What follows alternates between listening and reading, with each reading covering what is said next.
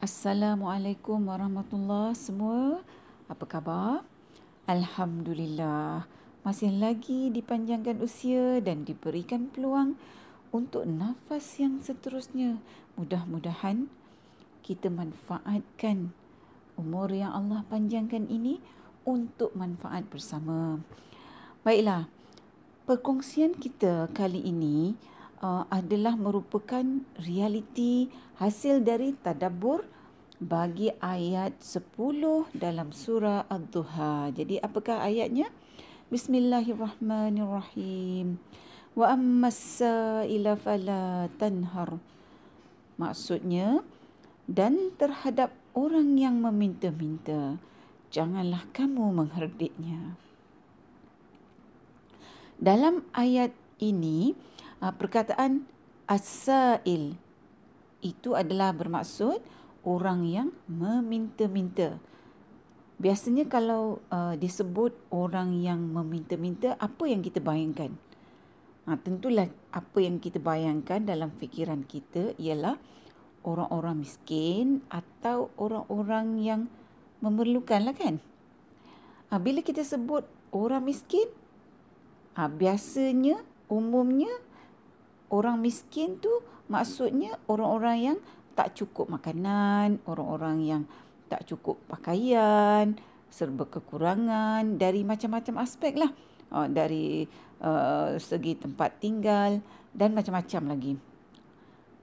Jadi kalau kita biasanya kita nak bagi sedekah, kita bagi pada siapa? Kita biasanya berikan sedekah kepada orang-orang yang kita rujuk sebagai orang miskin dari segi apa? Dari segi kebendaan, macam yang kita cakap tadi. Bagi kita, orang yang meminta-minta tu adalah orang-orang miskin lah, atau orang-orang yang kita panggil fakir, yang tergolong yang dikenali sebagai kumpulan asnaf, yang mana mereka ni layak menerima zakat. Tapi kalau kita lihat ya, pada ayat 10 surah Ad-Dhuha ni, tidak pula disebutkan orang yang meminta-minta tu, as-sa'il tadi tu, adalah orang yang miskin dari segi kebendaan. Allah SWT hanya mengatakan orang yang meminta-minta, kepada orang yang meminta-minta. Cuba kita tanya diri kita, pernah tak kita dalam hidup ni jadi orang yang meminta-minta? Kalau kita pergi ke pusat membeli belah ataupun ke pasar malam, kan biasanya ada apa orang-orang yang kita panggil peminta sedekah. Jadi bila kita lihat seorang peminta sedekah, walaupun kita tak sebut apa-apa, tak terkeluar apa-apa dari mulut kita, tapi dalam hati kita berkata, oh, itu peminta sedekah. Kita bukan peminta sedekah, dia tu peminta sedekah. Sebab apa kita kata dia tu? Automatik otak kita kata dia tu peminta sedekah, kerana dia dalam keadaan meminta-minta. Kenapa kita bukan peminta sedekah? Sebab kita tidak meminta-minta seperti orang yang kita panggil peminta sedekah tu. Bila kita sempitkan tafsiran kita tentang orang yang meminta-minta ni, tentulah kita akan terasa bahawa tidak tergolong di dalam golongan orang yang meminta-minta ni. Tapi apakah realitinya? Realitinya ialah dari ayat 10 surah Ad-Dhuha ni, Allah menyatakan bahawa sesiapa sahaja boleh berada dalam keadaan meminta-minta. Tak kisahlah pada bila-bila masa di dalam kehidupan dan di mana-mana saja, pada mana-mana peringkat kehidupan kita. Bagaimanakah dalam kehidupan kita ni kalau kita bukan seperti peminta sedekah tu, kita boleh tergolong sebagai orang yang meminta-minta? Contohnya, seseorang yang minta nasihat pada orang lain. Kalau kita ada masalah, kita pergi jumpa kawan kita kan, kita kata, ada masalah ni, tolonglah. Oh, macam mana ni nak buat, tak boleh dah, buntu dah. Kita minta kawan kita memberikan kita nasihat, tolong kita dalam keadaan kita yang kebuntuan. Maka pada ketika itu kita termasuklah dalam golongan orang yang meminta-minta. Kalau contohnya seorang pelajar pergi kuliah, tak faham, dah nak exam ni, jadi pergi jumpa kawan yang kita nampak dia tu pandai lah, kita sebut biasanya kan anak-anak muda sebut terror kan. Jadi kita pergi dekat dia, kita kata, tadi kuliah langsung tak faham lah, bab ni tak faham, boleh tak tunjukkan macam mana nak buat masalah ni ke bab ni dan sebagainya. Pada ketika itu kita jadi orang yang meminta-mintalah. Jadi kalau kita nak minta tumpang, boleh tumpang motor tak? Terlepas bas lah. Ataupun kawan kita ada kereta kan, sekarang ni ramailah pelajar-pelajar universiti yang ada kereta. Ataupun kawan-kawan kita yang di tempat kerja ada kereta, kita tak ada kereta, kereta kita rosak dan sebagainya. Jadi kita kata, kita minta tolong, boleh tak tumpangkan kereta? Jadi pada ketika itu kita tergolong dalam keadaan orang yang meminta-minta. Kalau kita nak pinjam barang dari kawan, kita kan selalu kata, boleh pinjam ni tak? Boleh pinjam tu tak? Barang kita tertinggal lah dan sebagainya lah. Tapi maknanya kita minta untuk pinjam daripada kawan kita. Pada ketika itu, kita tergolong dalam orang yang meminta-minta. Jadi kita minta apa saja pertolongan dari sesiapa saja, pada bila-bila masa saja, kita tergolong sebagai orang yang meminta. Jadi pada titik ini, kita perlu refleks semula. Kita perlu muhasabah semula. Kalau tadi kita pergi ke shopping kompleks dan kita pergi ke pasar malam, kita lihat meminta sedekah, kita kata dia itu orang yang meminta-minta. Peminta itu adalah orang yang melakukan meminta. Sedekah itu adalah merupakan kebaikan. Sebab dalam Quran ada ayat yang menyatakan bahawa nanti di mahsyar manusia akan minta pada Allah supaya kembalikan dia ke dunia supaya dia boleh bersedekah. Jadi sebagian ulama mentafsirkan sedekah di sini maksudnya supaya boleh melakukan kebaikan. Jadi peminta sedekah itu adalah orang yang minta kebaikan diberikan kepadanya. Jadi dengan muhasabah kita, realitinya siapakah golongan orang yang meminta-minta, dan Allah dalam ayat 10 Al-Dhuha ini hanya menyatakan orang yang meminta-minta secara umumnya. Maka mungkin mulai sekarang kita perlu memikirkan bahawa adakah berbezanya antara kita dengan peminta sedekah tu? Bahawa kita ini lebih tinggi dari dia. Bahawa dia itu tahapnya kurang daripada kita. Ataupun realitinya kita dan siapa saja yang meminta adalah sama. Dalam ayat 10 surah Al-Dhuha juga, Allah SWT menyatakan bahawa terhadap orang yang meminta-minta, janganlah kamu mengherdiknya. Contohnya, kalau orang datang minta kepada kita, bukan saja kita tak penuhi permintaan dia dan kita tak penuhi harapan orang yang meminta tu, malah kita marah-marah dia. Dan kadang-kala kita halau dia. Kita kata, pergi, tak boleh. Contohlah kan. Jadi, satu lagi, contoh keadaan yang berlaku macam ni kat mana? Kadang-kadang kita tengah makan di restoran kan, kemudian datang orang minta sedekah. Dahlah kita tak nak sedekah.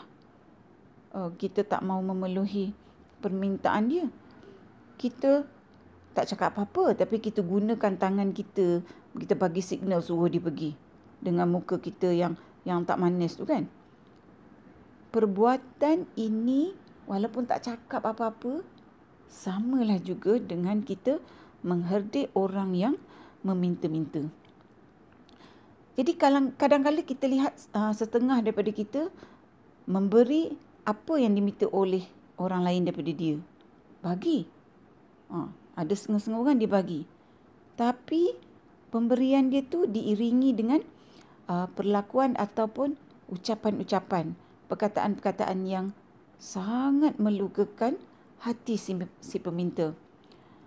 Jadi perbuatan macam ni adalah jelas dilarang oleh Allah SWT, seperti dalam ayat Al-Dhuha, ayat 10 surah Al-Dhuha ni, Allah juga menyatakan larangan ini dalam surah Al-Baqarah ayat 263 yang terjemahannya lebih kurang begini.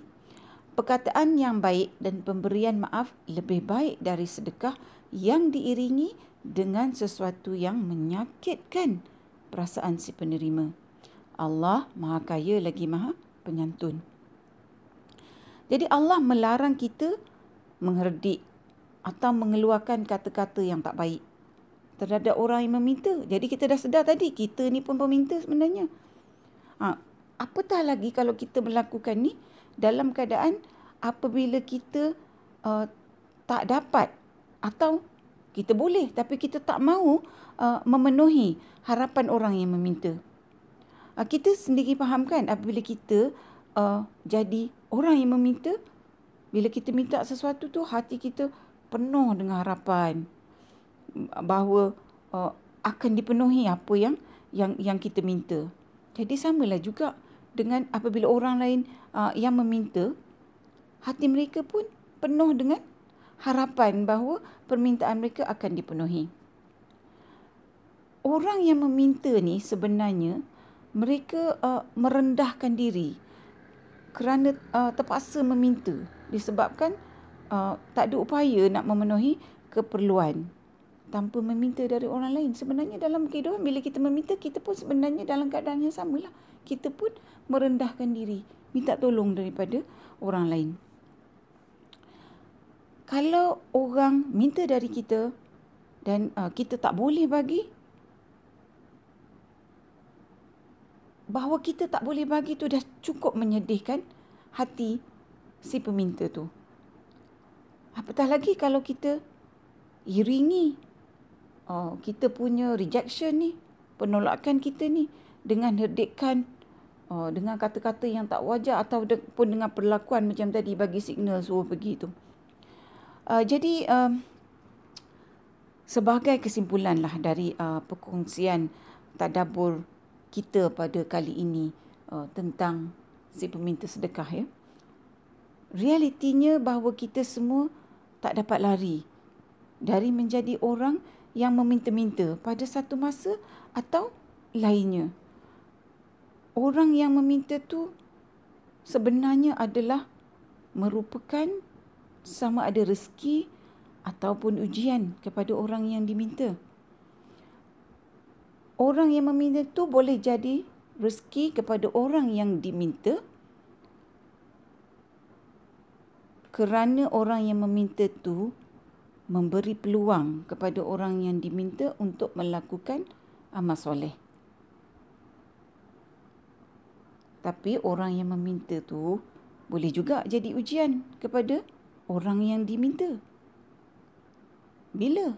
Apabila orang yang diminta tu sama ada dia penuhi permintaan orang yang meminta tu, tetapi dia iringi dengan perkataan dan ataupun perbuatan yang dilarang oleh Allah SWT, ataupun dia mampu memenuhi tapi dia tak mahu memenuhi tanpa alasan yang benar. Mudah-mudahan dengan perkongsian realiti kita yang ringkas ni berdasarkan tadabur ayat 10 surah Al-Dhuha, mudah-mudahan dapat membuka lembaran realiti yang baru dalam minda kita. InsyaAllah yang dapat kita terjemahkan dengan izin Allah dan pertolongan Allah dalam bentuk perubahan amalan dalam kehidupan seharian kita. Apabila minda kita berubah, perlakuan kita juga berubah. Sehingga kita bertemu lagi pada perkongsian realiti yang akan datang. Mudah-mudahan Allah SWT terus membimbing kita untuk terus memahami realiti bahawa setiap dari kita adalah hakikatnya orang yang meminta. Sekiranya anda merasakan bahawa perkongsian Tadabur bersama Dr. H ini memberikan manfaat kepada anda, saya ingin mengajak anda untuk menyertai saya bergabung usaha menyemarakkan amalan Tadabur Quran dengan memanjangkan perkongsian ini kepada orang lain. Serta jangan lupa untuk tekan butang follow untuk mengikuti episod-episod yang seterusnya. Subhanallah walhamdulillah ولا إله إلا الله والله أكبر سبحان الله والحمد لله ولا إله إلا الله والله أكبر سبحان الله والحمد لله ولا إله إلا الله والله أكبر سبحان الله والحمد لله ولا إله إلا الله والله أكبر سبحان الله والحمد لله ولا إله إلا الله والله أكبر سبحان الله والحمد لله ولا إله إلا الله والله أكبر.